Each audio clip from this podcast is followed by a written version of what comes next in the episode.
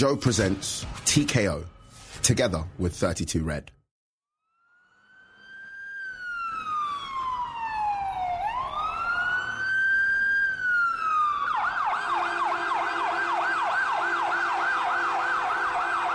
This is really kind of the heart of Brooklyn. You're at the corner of Atlantic and Flatbush. That's Flatbush Avenue.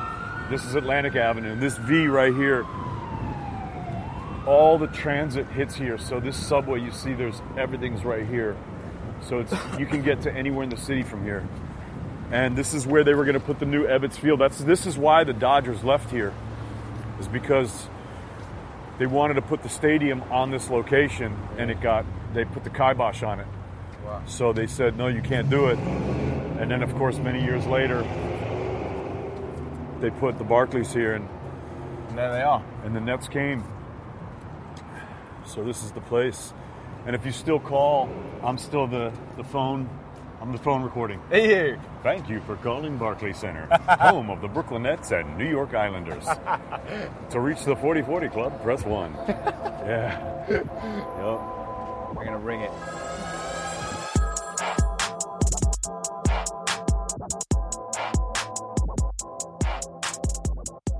Welcome to TKO on Joe, together with 32 where We are in Brooklyn, New York City, outside a place that has some very special memories for you. Where are we? This is the Barclays Centre. This is where I've had my most famous win against the great Leo Santa Cruz. The best night of my career by far. Awesome. And the real reason we're here, a little bit of nostalgia for Carl, but Brooklyn is home to the voice of Brooklyn, a man who spent many happy nights here. You were there on that night for, for Carl as well. David Diamante, uh, welcome to TKO. This is home for you. It is. Welcome to Brooklyn, guys. Thank you so much. Um, we're going to have a little tour of the area before going to Diamante's Brooklyn Cigar Lounge, lighting up a cigar and hearing a little bit about the history of the area, your life, and we'll talk a bit about boxing as well, I think. Sounds great. Let's do it. Sounds do good. it. Let's do it. Let's head over. What's this area called, Dave? Eh? This is Fort Greene, man. And there's a park, Fort Greene Park. It's right over here. It's beautiful, man. But the other side is where it gets dicey. That's where Myrtle Avenue is, aka Murder Avenue. Yeah, let's not go there. Did David talk to me about this? I mean, Notorious B.I.G. is from Fulton and St. James, right down the street here. So this is Fulton Street. St. James is, you know, 10 blocks down or something. So paying homage to him, you know. Sounds like there's a fight going on down in the subway.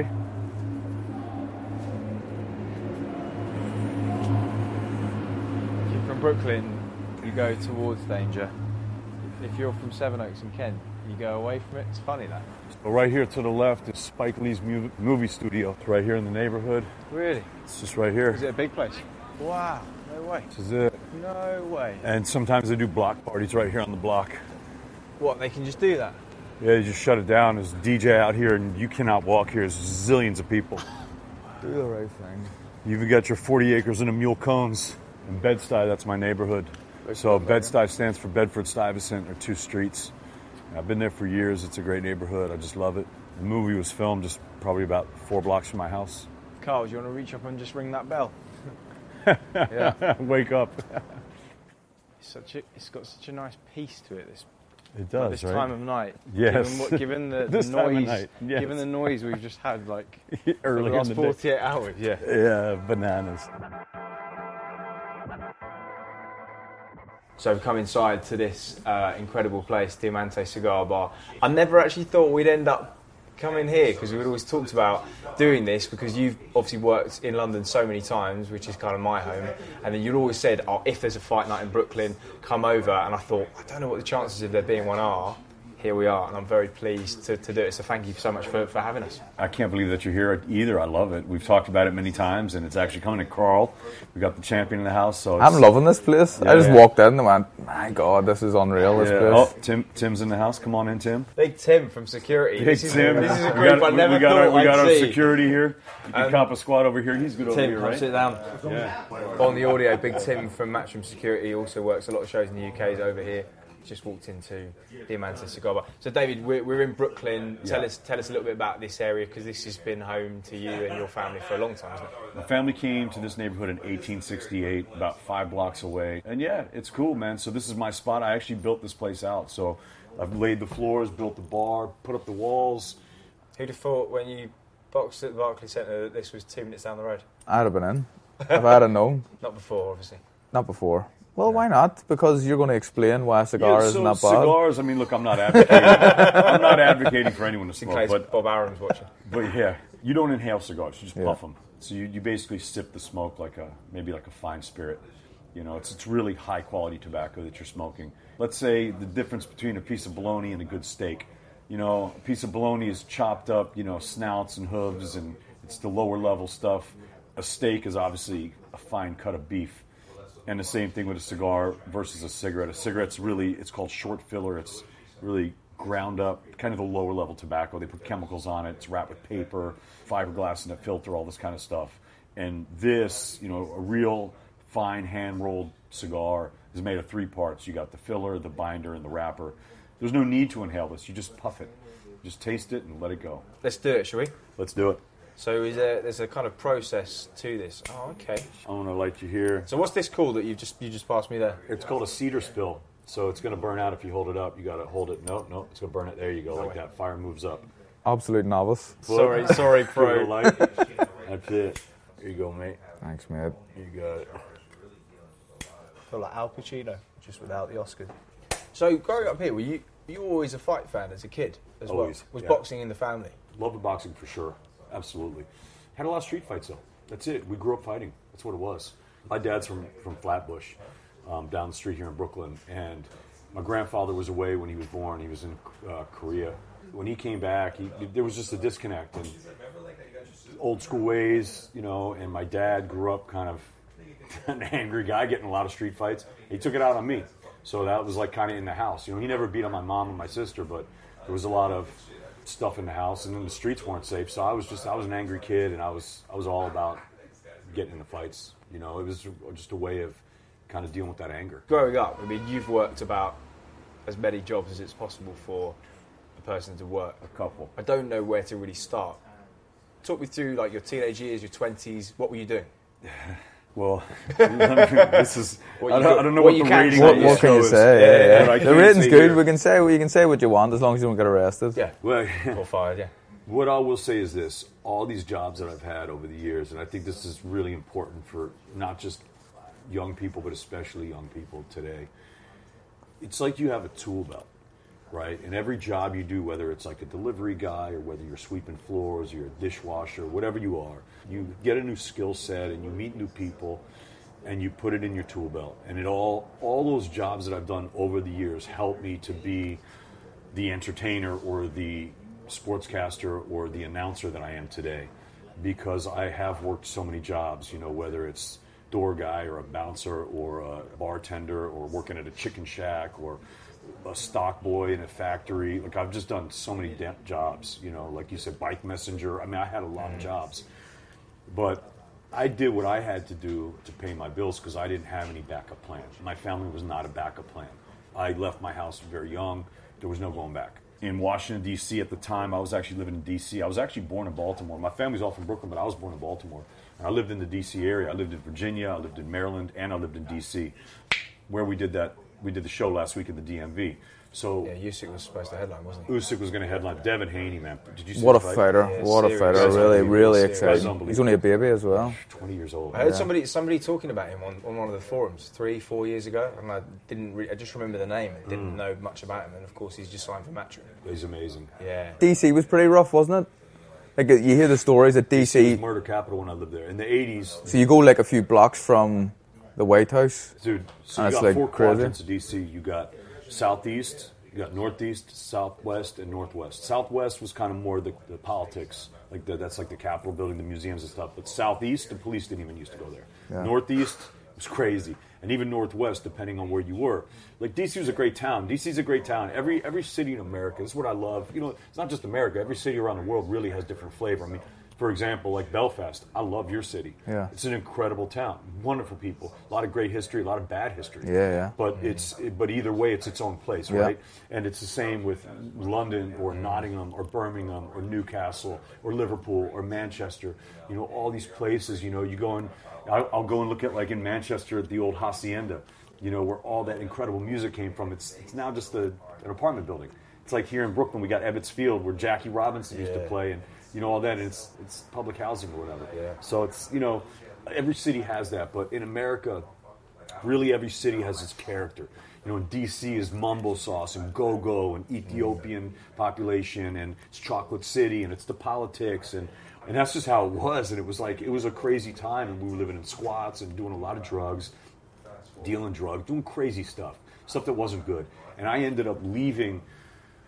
The, I, you know, I came to some a bunch of stuff happened. I don't necessarily want to talk about, but it was things that like I just realized some of the people around me weren't like I was. You know, mm-hmm. I was I was really in it. You know, I was ready to like.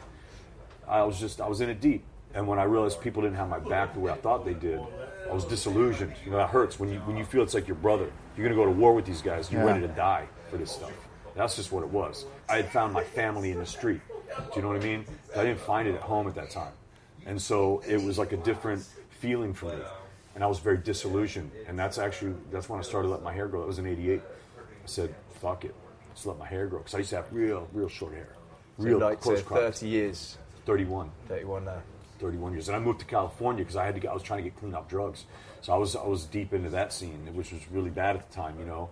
And, it, and remember, it was like, I was a poor kid. I wasn't like rich doing, it was like PCP. And there, there was fucked up drugs in DC, cess, what they call cess. And this was just, it was fucked up, man. So, you know, sorry, it's okay with the Yeah, of language. course, yeah, yeah, don't but worry. it was a, it was a crazy time, and I moved to California, um, not because I knew anyone. I didn't know anyone out there, but I found um, back. This is way before the internet. There was no internet back then, and there was a cafe called Food for Thought, man. FFT. It was school's old punk rock kind of vegan cafe, but it, no, I'm not a vegan, but it just is what it was. And uh, there was a there was a flyer on the wall that said like train ticket one way to California, sixty five dollars. I took the whole thing. You know, they had like little tabs that said, fuck, that's mine. Rip. And I called him and I said, you want me get that ticket? You know, and I, I, I was living in a squat. I had I was homeless, you know, and I went out to California. I had 52 days clean. I couldn't stay clean around my old crew Yeah. because it was just too, you just kept running those same guys, those same guys. And uh, I went out to California and then I relapsed. You know, I was right back in it deep. But at this point, it's like they say the disease progresses and it was really bad. And I knew for sure, like, that's it. Like, I was going to end up in a body bag. That's just, it's just the way it was. I was going to die. And I was like, I didn't want this. And I ended up finally righting the ship. And then I've been sober 26 years, which is amazing. You know, haven't had a sip off a, a beer or a puff off a joint in 26 years. So I smoke cigars, what I love. I like my coffee, you know. Yeah. But that's it. And you know, um, and then I started I started boxing uh, out in California at King's Gym in East Oakland. Um, and then went to some different gyms and. You know, I had done a lot of damage to my body. I love to fight. I hate to train. Yeah. hate to train. We love all to do. fight. That's a problem, you know. Yeah. I don't know how you guys on the top level do it because it's to me like being in the gym all day, running on a treadmill, hitting the bag, doing this, doing that. It's just it gets tedious to me. Yeah, it is just- tedious. it's- I, it's same to me. I look at it as I'm enjoying boxing now, but you almost have to look at it as a job. And would mm. you prefer to be Right. training like three hours a day or rather than a nine to five, you know, on a building site? That's right. And I know what I'd prefer. So mm. You're absolutely right. No, no, for sure. But fighters are made of a different cloth. I mean, they just are, and that's to me. I, I was never any type of great fighter at all. Especially, you know, talking to you, who is a great fighter, and it's something that I enjoy a lot, and I respect fighters, and that's why I think I'm great at my job because, like, I know it on a lot of different levels. But as far as for the boxing, like, I truly like. To me, it's like these guys are going through those ropes, doing things that most mere mortals cannot do. They're willing to give their lives in the ring. The least you could do is say their goddamn name correctly yeah, well, give them the respect. That's the least you could do, you know. And so I love it, you know. So, at what point did you first get into announcing, and how did it happen? In '88, I DJed at a radio station in DC, a little college radio station. So I, I was on the microphone. I was a drummer, so I was playing in like punk rock bands and different stuff. I played in a lot of bands. I Played j- jazz bands when I was a little kid. I played played drums since a young age, so I kind of understood microphones and sound levels and just acoustics and music in general. Now, I was never a singer. I've never tried to be a singer, but people always told me I had a good voice, and I never thought about. it. I was like, okay, that's cool, thanks. You know, it just, it never sunk in. So I'm doing the emceeing, and ladies and gentlemen, check it out. Here we are, and you know, and everyone's like, "Yo, your voice, your voice." People listened. Yeah. It was weird. I kind of liked it. It was fun, and I seemed to have a knack for it. And I understood. I was really digging it, and of course, I love the fight scene. Always, always sick with the fights. Always watching the fights. Always watching the fights. And I loved the announcers. I loved like the pageantry of these these guys with the pinky ring and this debonair with the ring car girls next to him. You know, and I just thought that's fucking proper cool, man. Like that's the best. I literally like because you know. I don't want a real job. Like you were saying, you know, what, do you, Yeah, what would you rather do? Yeah. You rather train three hours a day or work a nine to five? I thought, like, what's the best job in the world? I was like, man, being a ring announcer would just really be Yeah, it's got to be up there, isn't it? Yeah. because like you're the one that like gets the you get the decision before anyone. You're like, and I'm really if you watch me, because sometimes like TV wants to know, and I'm like, no, Yeah. like I get it, and like I don't want anyone to know, you know, and I'll read it and I take it really serious because I don't want to ruin the Yeah. spoil it for each one of these warriors that just went toe to toe, and for the crowd, like that's that's the that's that suspense. because that moment's hugely important. You'd often huge- watch. You'd often look for the ring announcer to see to see if there's any, depending on who it is, like Yeah. Of course, any sort of inclination. tell, uh, But yeah. very, very rarely You gotta ever keep get it one. really oh, like, Wow. yeah, man. Yeah. And then you got to know how to read a decision. That kills me when a guy doesn't know how to read a decision. That that kills me. You know, from a split draw to majority decision. Yeah, yeah, And that- you know, there's ways to do it. There's a proper way and a wrong way. But anyway, so I, I was like, look, there's no way I'll ever be on TV, you know, looking the way I do or doing what I do. But I wanted to do it. You know, I love boxing. I wanted a way to stay involved with the sport. Hmm. So that's what I did, and I started doing it on a very low level. And I started doing the, the Golden Gloves, the Metros, just the amateurs. And I worked the amateur circuit for years. And you know, it's it's one of those things where I knew boxing really well, but when you're on the inside and you know the trainers and the cut men and the doctors and the timekeeper and the guy that sets up the ring, and it's not just about the fighters. It's not no offense. It's it's about the whole family. You know this, right? Yeah. You're a family. Like you, you're a part of it too. We're all a part of it. And you know, the circus comes to town. It's like here we Yeah, are. yeah. You know, we're all here, and we all play our role. We're all cogs in this really incredible yeah. machine. Of course, you guys are the stars, and everyone must respect that because it's really about what you guys do. But we're all a part of it, and the ring announcer to me is that that pageantry. I always loved it. So yeah, that's why I do what I do. It wasn't like. You know, it wasn't like I was this great announcer and then I decided, oh, I got a job in boxing. No, I'm I'm a boxing nut. I'm a boxing nut that like was like, how do I stay involved in it? In it, you know, I got a big set of balls. You know that. I really don't give it. You know, I just don't. Like I'm, I'll go for it. Um, I always have. And I mean, even by the travel that I do, you know, like I, I'll, I'll do whatever. You Yeah. know, I've already, I should be dead many times over, and I, I don't say that lightly. Like that's that's just what it is. I've been shot. I've been locked up in overseas. I've been, I've been through a lot of stuff in my life. I've had guns pulled on me in many different times, different places. I've been in a lot of crazy spots. So for me, this is all borrowed time. Like I'm loving this, man. I'm loving this. I'm high on life every day. I'm sober 26 years and I've never been higher. Yeah. You know, I'm high all the time. You don't. Some you, of what I do. Yeah, you, you actually don't sleep very much. I mean, when, when you come over for fight weeks, you will finish your day, Hmm. and you're quite a night owl. I mean, often I'll get a message from you. I'll, I'll wake up because I've been in bed for, for two and a half hours. I wake up and there's a message from you at half past twelve saying, "Where are you? I'm at a bar in." I've gone to like northwest London. I've met a load of people. We've Yeah. then gone over to this place, and I'm like, I'm knackered. I've had two and a half hours sleep already. Yeah. And you and you, you I know, just you're on getting a a, you're getting at um, three, four o'clock. Yeah, having having you know jet lag or whatever. Yeah. And you'll do the next day, and you'll do the same thing the next night. Yeah. I mean, I love it, man. I don't know what it is. I got an engine, man. I Yeah, just yeah. I just love to go. I love to go. I'm, I feel like I'm a shark. If I stop, I'll, I'll die. I love it. I love going. I love what we do.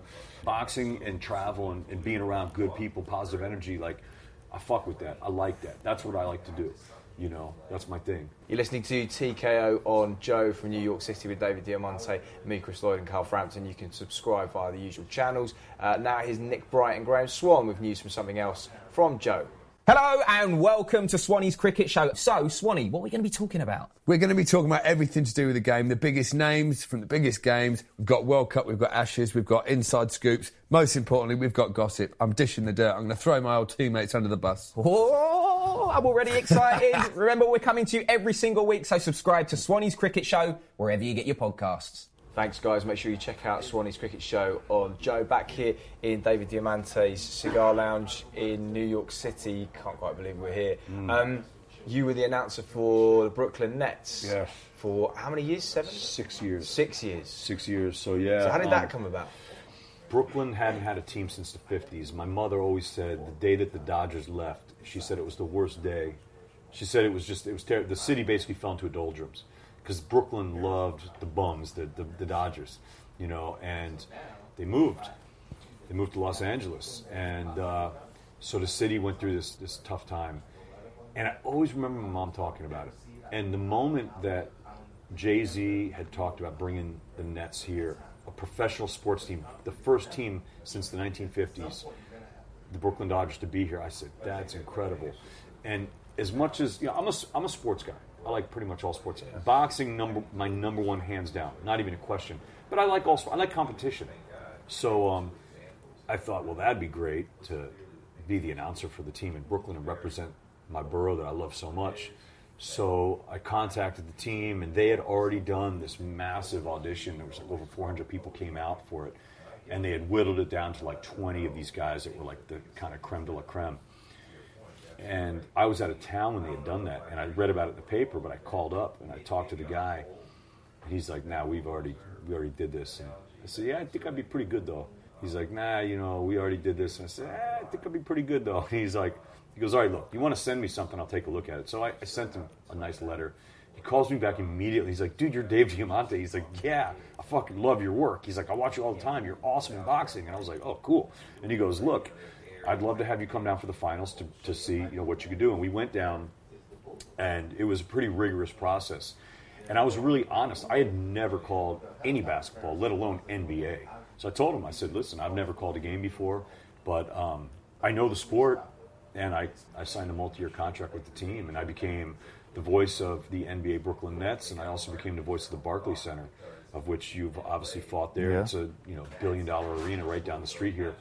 When I put this place here, this was before Barclays was even here. You know, the neighborhood's changed a lot. Did you work that night? Because I know Jimmy Lennon done the main. Jimmy did, the main, I did the undercard. Oh, yeah. you were on the undercard yeah, that night? Yeah, I think I did the undercard because I was ringside. Yeah. Yeah. and I remember um, Barry. I know you're not with Barry anymore, right? No. But Barry McGuigan, you were with him then. Yeah, it was. Yeah. And Barry, I think, fought just as much as you did that night. He was.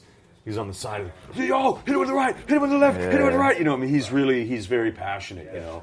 Yeah, that was an amazing night. I'll never forget it. It was great, and it was also. Tell me about this. I know I'm not. I'm not, not to, to switch the, but it's a little bit tough. You know, obviously Leo Santa Cruz is going through that stuff with his pops. Yeah, yeah, yeah. And that's hard because obviously, you know, look, you're a great guy. You're a human being. You go in the ring, you got to do what you got to do. It's a fight. That's It's it. a fight, I remember yeah. the question was brought up to me before about. Oh, it was okay. Yeah, just about about Leo and his dad. And I went, look, well, he's still in the fight, you know, and, until he pulls out. I'm not really thinking about his dad. And Right, how yeah. harsh as that sounds, I wish Sure. his dad and stuff well. But in the fight, Yeah, you compartmentalize. I'm only thinking about Leo Santa Cruz and beating him. Nothing right. else is entering Right, my right, mind. right. Yeah, absolutely.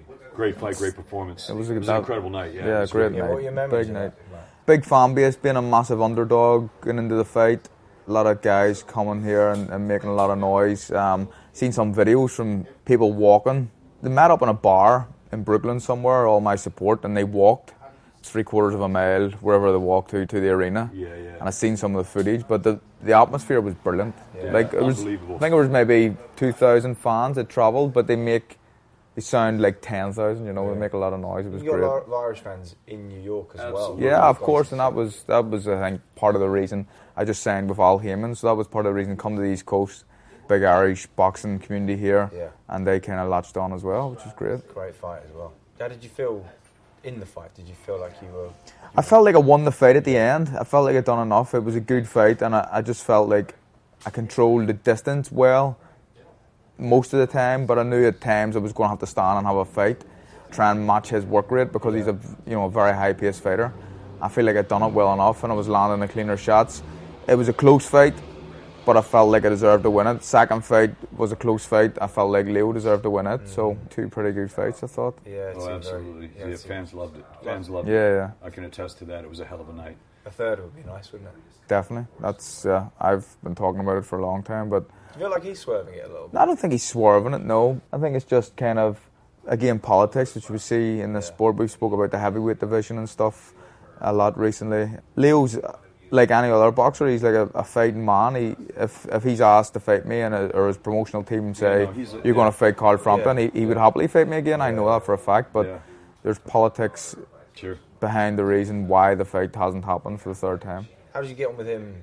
He's okay. I like his brothers and stuff. I um actually met his brothers Mayweather against McGregor in Vegas, and they tried to get me to go on the drink and take shots with him and stuff. But I was with I was with Christine, so I go off the rails just so I didn't want to leave her on her own. So um, I left it. Yeah, but they're good. They're good people. I like that you say you control the distance. I think that's something that fighters don't.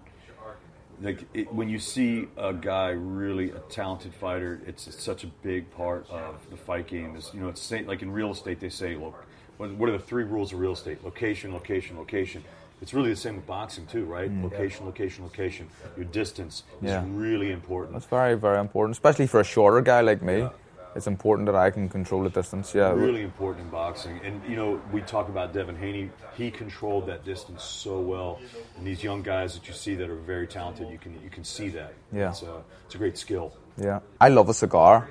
Yeah. Like I enjoy a cigar every now and again. I've got a few in the house, and people buy me them from every so often, and I like a wee puff of a cigar. and I know people are going to be going, "What is Carl Frampton doing smoking a cigar on the podcast?" But as we explained earlier on, you don't even inhale it. We should all be smoking cigars. Well, I, I don't ever advocate for anyone to smoke. One thing you've always said to me is, you know, it's kind of like a fight week tradition. Friday night, we'll have a cigar and a, and conversation. Yeah, we do. You say it's like something that creates conversation and like, what, what does it do for you? So I have a, a thing that I came up with here that is like my little so conversation, contemplation, celebration. Yeah. So those are like the three great reasons to smoke a cigar. You know, obviously we're having a great conversation over cigars. Yeah. Um, sometimes You go and do it in your own though too. It's great. Just, Yeah, just, just sit and get lost in your own thoughts. Yeah. Think about your day. Think about what you have to do coming up. It's it's like we talked about compartmentalizing. That's really big for me. But I have so many different things going on at one time, and one way that I re- and there are a lot. And I'm obviously dealing with my business, and there are a lot of other things that I do. But it's I try to put everything kind of in its place and, and prioritize. You know, cigars are kind of my, my Gives way you- of meditation. Yeah, gives you that like pause button amidst the Yeah, the pace. Absolutely, what doing. it's important. It's like a way to stop and smell the roses. To me, it's a hobby, not a habit. Yeah. You know, like a cigarette is like a habit. You, know, Yeah, you rush yeah, yeah. out you, you huff down your cigarette. You know, like uh, some type of addict. But a cigar, like if I don't have time, I don't smoke. Three or so years ago, the Sauerland brothers put together the World Boxing Super Series. Great concepts, tournament format, best fighters in the world, aiming to kind of unify and create undisputed champions in some case. Huge kind of budget put into this. It was an ambitious project, Sure. one that has kind of done very, very well in the last three years uh, on the whole. Because that was the first time I saw you in action as a boxing announcer. At what point did they get hold of you? How did that job come about? I've been boxing announcing for close to 20 years. And I've done it for so many different promoters around the world, whether Bob Arum, Golden Boy, Roy Jones Jr., Mayweather, Evander Holyfield, Joe DeGuardia, Lou DiBella, Samson Lewkowicz. Just, I've announced for a ton of promoters over the years. And they were looking for someone. Buffer was kind of known as HBO's guy. Lennon was kind of known as Showtime's guy. And the Super Series really wanted their own guy. Hmm. And when they came to me, you know, they had, were like, look, we view you as the big announcer in the world, the young guy coming up. They liked my work and they wanted something that was their own.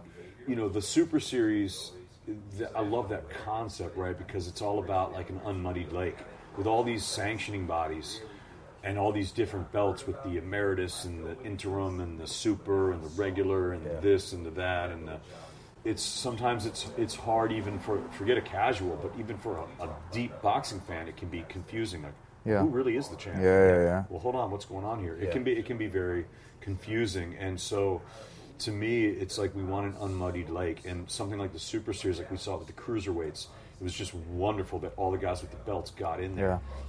Man, those amazing fights.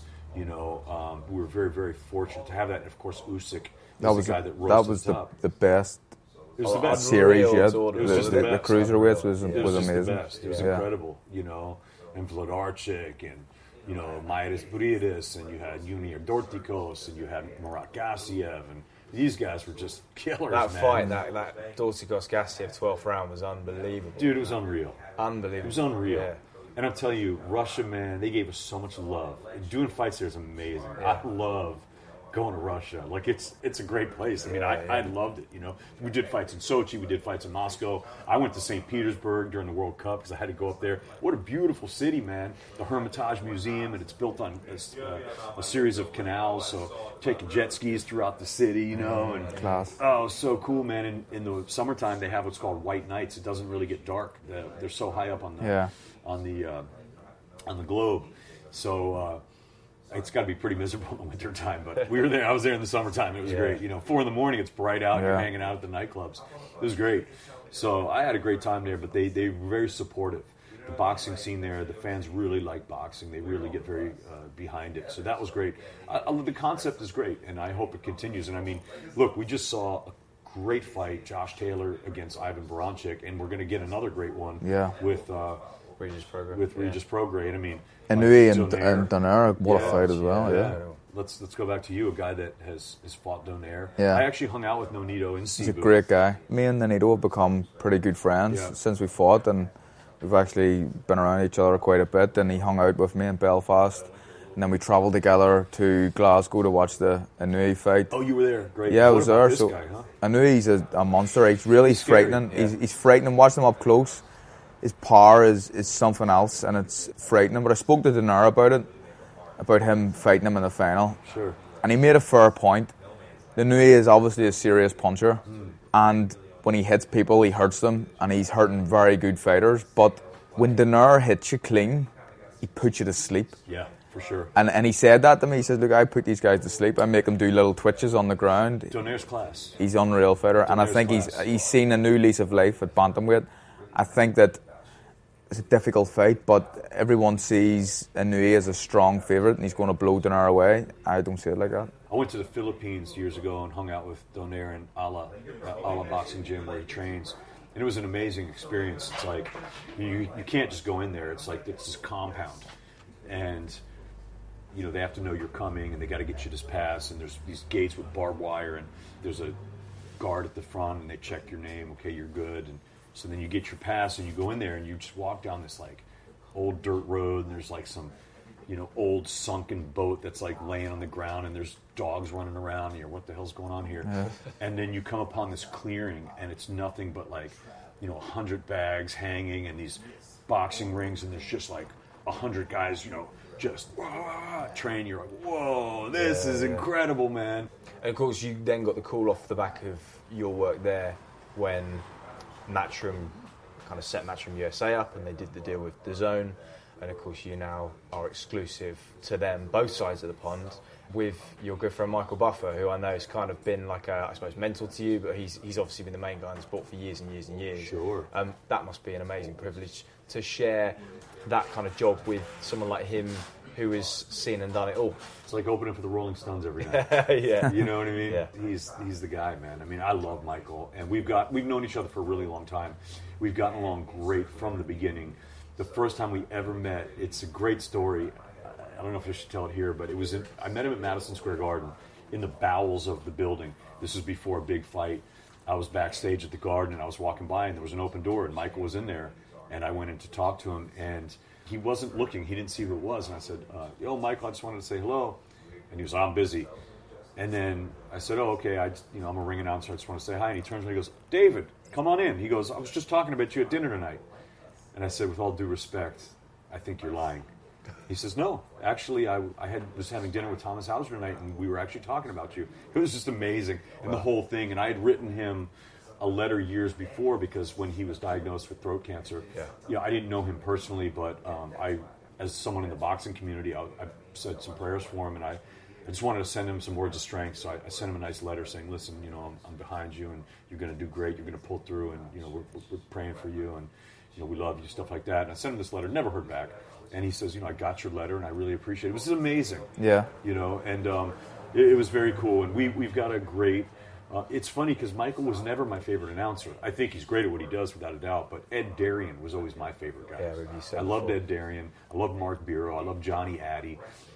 And you know, I say the names twice. Um, it's kind of it's a New York thing. It's an old New York thing. Uh, they used to do that with all the fights. And um, I even, you know, this, this is another reason I don't really talk about too. But I just, again, it's like you say something like New York, New York, the city's so nice. They, they named it twice, but it's like when a fighter's in there and you say a guy's name, you know, you're like Frampton, and the crowd's ah, they can't really even hear it because Yeah. there's just so much noise. But afterwards, it's like Frampton, like you just, it's like like it like it like indels it on their mind, like you know, like this is the guy that's in there. No, Buatsi absolutely loves it when you do it. And you guys have like a kind of thing. He, he like he like waits for it and he says, "You go Buatsi," and then he waits for the second one. And he, he says for for him, it. it's like, yeah, "Okay, now, we're ready to go. Now we're ready." Yeah. And I love that. And and what a talent this guy is. He is just scary at 175, player. man. Wow, this guy from Croydon, man, he can fight. There was a guy back home he used to do club shows, amateur club shows, hmm. and he kind of travelled around Ireland. And normally at a at a boxing show, you would just get one of the coaches or someone involved with the club to go and say, "In, in the red corner, blah blah blah." But this guy used to wear a full tux, Yeah. you know, shiny shoes, looked the part, hair nice. Nice. And he always called And the his name was fighters into the room. No. his name was Mike Goodall. and his name By the way, shout out to Mike Goodall, the hardest working, hardest working man in boxing. We love Mike, His and he name- was a hell of a compare. His name was Harry McGavock. Very, very good MC. And when you were a kid, you know, he used to he used to introduce me into the ring when I was eight, nine, ten years old, and he always made a nickname up for you. Oh, but he great. always said your surname twice as well. He did. He always said it. Yeah, it's a classic boxing thing. To me, it's the correct music for it. Yeah. Like I love. I think Lennon is such class. I think Mm. Buffer's such class. These guys are amazing. They really are. They're great. I love all these announcers. I think they're all great, man. I like listening to these guys. It's it's a lot of fun. I think we all have our own styles, and it's there's room for everyone. Mm. So I, I love it. But I mean, Jimmy and Michael are of course especially great. And I love the way they announce, but I like I'm always waiting for that second name, and I don't hear it. And it just it doesn't. but that's sound part right of your me. identity and your brand. So that's you know. Yeah, now it really is. Yeah. Now it really is. But like before, it just I, I didn't even think about it like that. It was just the proper way to do it. Yeah, That's yeah. how I looked at it. It was always this is the proper way to do it. Uh, we have a section on the podcast, Yeah. The 32 second challenge, sponsored by 32 Red. Oh. I'm just going to take that from our producer, Si. so, this, David, is a simple word association. So, I've got a list of words here. I'm going to read them out to you one by one. And when you hear the word, I just want you to say the first thing that comes into your head. Okay. All right? Cigars. Birch sugar, The best cigar. diamantes, Boxing. passion, love, my life. Motorbikes. Oh my God, I can't live without them. Yeah, it's two wheeled therapy, man. Travel. Necessary. Uh, ring announcing. This is the twelfth and final round. Rock or jazz. Obviously, jazz. Brooklyn. Heart, man. Heart. finish it on this one. What one word would you say to the young David Diamante? Hold on, white knuckle it, stay fast. How cool's this week? Unreal. I, I've loved it. Really, just being in here. When we walked, we get here before you, and just walking in this place, class, like class, just class everywhere. I David, appreciate it. thank you so much Guys, I'm show. honored, man. Thank you so much for coming through, man. Awesome. Chris, Carl. Thanks, man. Yeah, I Thank really you. appreciate it, mates. Huge thanks to David Diamante for having us in his cigar lounge. Uh, this has been TKO on Joe together with 32 Red. Thanks for your company. And as always, we'll see you again with another guest in seven days' time. You've been listening to TKO on Joe, together with 32 Red.